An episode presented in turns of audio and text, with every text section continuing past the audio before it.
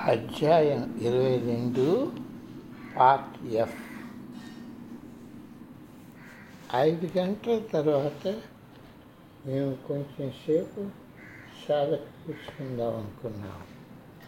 దారి ప్రక్కన వెడల్పుగా ఉన్న రాళ్ళగా జగాలు నివసిస్తూ నిద్రలోనికి జారిపోయాము వెచ్చని సూర్యరశ్మిలో రాళ్ళ మీద పడుకుని దారిలో వెళ్తున్న భారతీయ యాత్రికుల మాటలు పెరుగుతుండగా చెప్పుకోవడం ఓహో జీవితం మేమంతా ఆనందంగా నిద్రపోయింది గడియలు ఓహో జీవితంలో మేమంతా ఆనందంగా నిద్రపోయిన గడియలు అరగంట తర్వాత మేము నిద్ర నుండి లేచినప్పుడు అలసట అంతా పోవడం ఆకలి వేయడం గుర్తించాము మేము తెచ్చుకున్న ఆహారం తిన్నాం.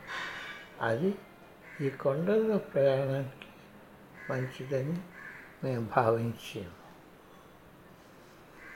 మేము సేద తెచ్చుకుంటున్నప్పుడు మమ్మల్ని దాటిన వారు అలసతో నడక వేగం తగ్గించారు. అంతకాలంలో మేము వారిని దాటాము ఆఖరికి మేము కొండ శిఖరాన్ని చేయలేము అక్కడి నుండి మా భోజ్యాస క్యాంపు వంక చూసాము అది పట్టణాలు మంచి విలాసవంతమైన హోటల్ కన్నా బాగా కనిపించింది. కర్రలతో వచ్చిన గదులతో ఉన్న ఆ కట్టడంలో ప్రవేశించాము విశాలమైన ఆ కర్ర గదిలో నేలపై చతికిలబడ్డాము తెరసా గోడకు చేరబడ్డాలి. నేను చార్లెస్ ఆవిడ తలపై తల పెట్టుకొని నేల మీద పడుకున్నాం అటువంటి విచిత్ర స్థితిలో మా అందరికీ నిద్ర పట్టు వేసింది. ఇరవై నిమిషాల తర్వాత మా బృందం వచ్చే వరకు అలాగే నిద్రపోయాం భోజనం తయారైందని అలుపులు వినడంతో నిద్ర లేచాం కొన్ని వందల అడుగుల దూరంలో భోజనానికి ఏర్పాటు చేసిన ప్రదేశానికి మేము చేరాము అక్కడ ఒక పెద్ద మనిషి ఒక పెద్ద టార్పాలిన్ కింద గిన్నెలో అన్నం కాయగూరలు వండుతున్నాడు ఇటువంటి అద్భుతమైన ప్రదేశంలో వచ్చే యాత్రికులకు భోజనం ఏర్పాటు చేయడం ఆయనకు ఒక ముఖ్య సాధన.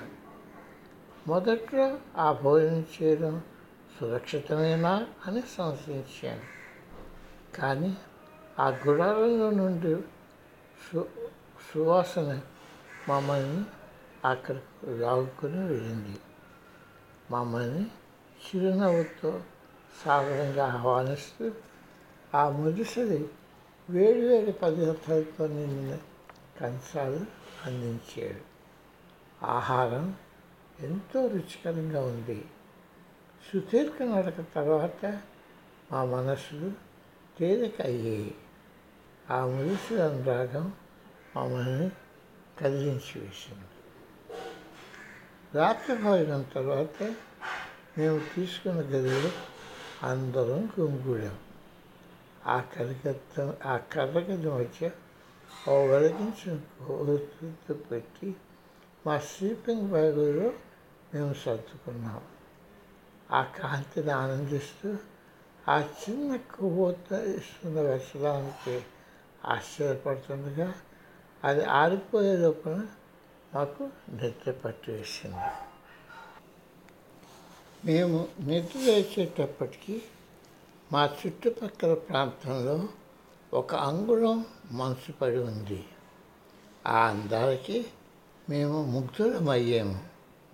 ఆ జూలైన ఎండ పన్నెండు వేల అడుగుల ఎత్తులో మేము ఉదయ పలహారం ముగించినప్పటికీ మనసును కలిగించి వేసింది మా ఎక్కడం ఇంకా పూర్తి కాలేదు.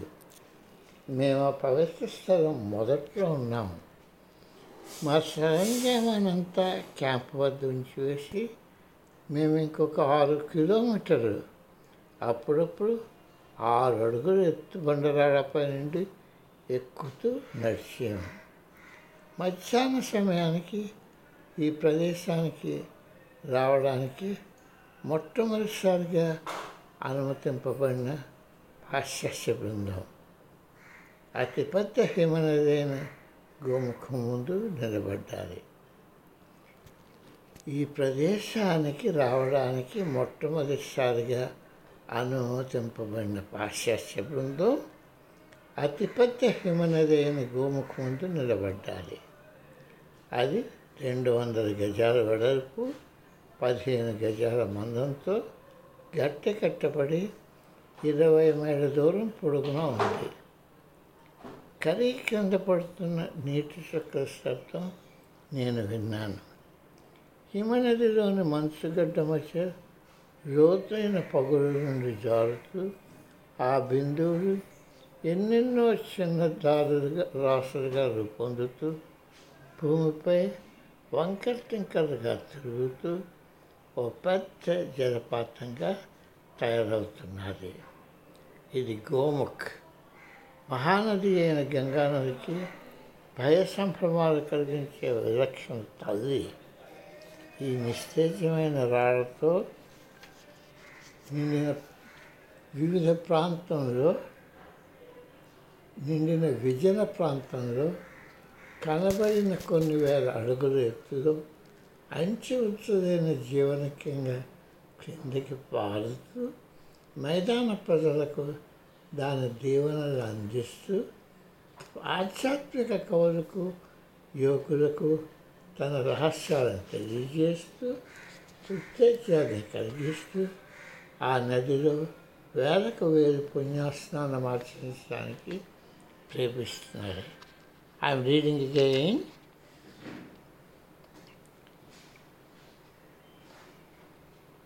ఇది గోముఖ్. మహానది అయిన గంగానదికి భయసంభ్రమాలు కలిగించే విలక్షణ తల్లి. ఈ నిస్తేజమైన రాళ్ళతో నిండిన విజన ప్రాంతంలో కనబడిన కొన్ని వేల అడుగుల ఎత్తులో అంచెంచులైన జీవనగంగ క్రిందకి పారుతూ మైదాన ప్రజలకు దాని దీవెనలు అందిస్తూ ఆధ్యాత్మిక కవులకు యోగులకు తన రహస్యాలను తెలియజేస్తూ ఉత్తేజాన్ని కలిగిస్తూ ఆ నదిలో వేలకు వేలు పుణ్యస్నానం ఆచరించడానికి ప్రేరేపిస్తు ప్రేరేపిస్తున్నారు ఇంత దూరం వచ్చాక స్నానం ఆచరించడం ఉపేక్షించకూడదు. ఈ పవిత్ర జన్మస్థలంలో సిద్ధులు ఋషులు శతాబ్దాల తరబడి నివసిస్తున్నారు. నది కిందకు జారే ముందు వ్యాగరం పారుతున్న వెడల్పైన ఏరు ఉంది. అక్కడ పూజలు చేసుకోవడానికి వీలు ఉంది. మాలో చాలామంది ఆ చల్లటి నీటిలో ముణుకు దాకా దిగాము చలికి చర్మం రంగు మారిపోయింది. గబగబా దోషలతో నీరు తీసుకొని ముఖం చెవులు మెడ మా ముందు సాధువు చేసిన విధంగా చేశాము చాలాస్కి తృప్తి కలగలేదు. బట్టలు విప్పివేసి లోతులైన నీటిలో దిగి కొన్ని నిమిషాలు మునిగాడు. పూర్తిగా స్నానం ఆచరించి ఆ చల్లటి వాతావరణంతో పూర్తిగా చురుకుదనంతో కనిపించాడు గట్టు చేరి పునరుత్సాహం కలిగి అందరూ మాట్లాడడం ఆపి కూర్చొని ధ్యానానికి ఉపక్రమించాం.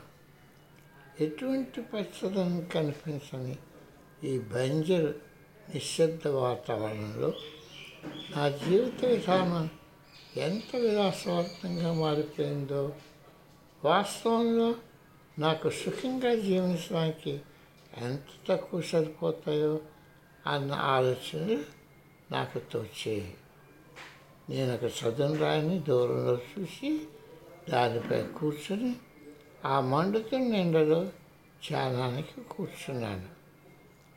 నేను కళ్ళు మూసుకున్న మరుక్షణం బూడిద రంగులో ఉన్న కండువాతో ఒక వయసు మారిన యోగి నా ముందు నిలుచున్నట్టు ప్రకాశవంతమైన ఆకారం నా ముందు కనబడటంతో ఉలిక్కిపడ్డాను నాలో సంపూర్ణ ప్రశాంతత ఆవరించింది. నేను ఆ ఆకారం ప్రక్క అలా తేలిపాల చూస్తూ ఉండిపోయాను. కొంతసేపు అయిన తర్వాత ఆ యోగి వెళ్ళిపోయారు కానీ నా మిగతా యాత్ర అంతా ఆ ప్రశాంతతో నాతో ఉండిపోయింది. ఆ సాయంత్రం తిరిగి మా భోజనానికి చేరి కబుర్లు చెప్పుకోవడం మొదలుపెట్టాం. ప్రస్తుతం జరుగుతున్న సంఘటనలు ఆసక్తి ఉన్న విషయాలతో పాటు చికాగో పట్టణంలో స్వామీజీ కార్యక్రమాలు మొదలుపెట్టినప్పటి కథలు హాస్యాలతో మేమంతా ఉల్లాసంగా గడిపాము. మేమందరం కలిసి ప్రయాణించిన ఈ యాత్ర మమ్మల్ని అందరినీ దగ్గర చేసింది. చికాగో పట్టణం నుండి వచ్చిన విద్యార్థిని రెండు రోజుల ముందు ఈ ఎత్తైన కొండలు ఎక్కడంతోనూ వేడిగాలులు ఆమెను పూర్తిగా నిరసింపచేసేయని ఊపిరి పీల్చుకోవడం కష్టమైపోయి తరచు ఆగవలసి వచ్చిందని ఇక లాభం లేదు వెను తిరిగి వెళ్ళిపోదామనుకున్నానని చెప్పింది యాత్ర మధ్యలో ఒకసారి ఇక లాభం లేదు వెను తిరిగి వెళ్దామనుకుంటున్న సమయంలో తనకు గ్రామీణ అర్చకురాలు కష్టపడుతూ ఎక్కడని చూశానని ఆవిడ తన దాటుతో చిరునవ్వు నవ్విందని. ఆ సమయంలో ఆవిడ కాలులో లేవని చూశానని దానితో తను వెనుతిరిగి వెళ్దామన్న ఆలోచన ఆపి ముందుకు సాగానని చెప్పింది.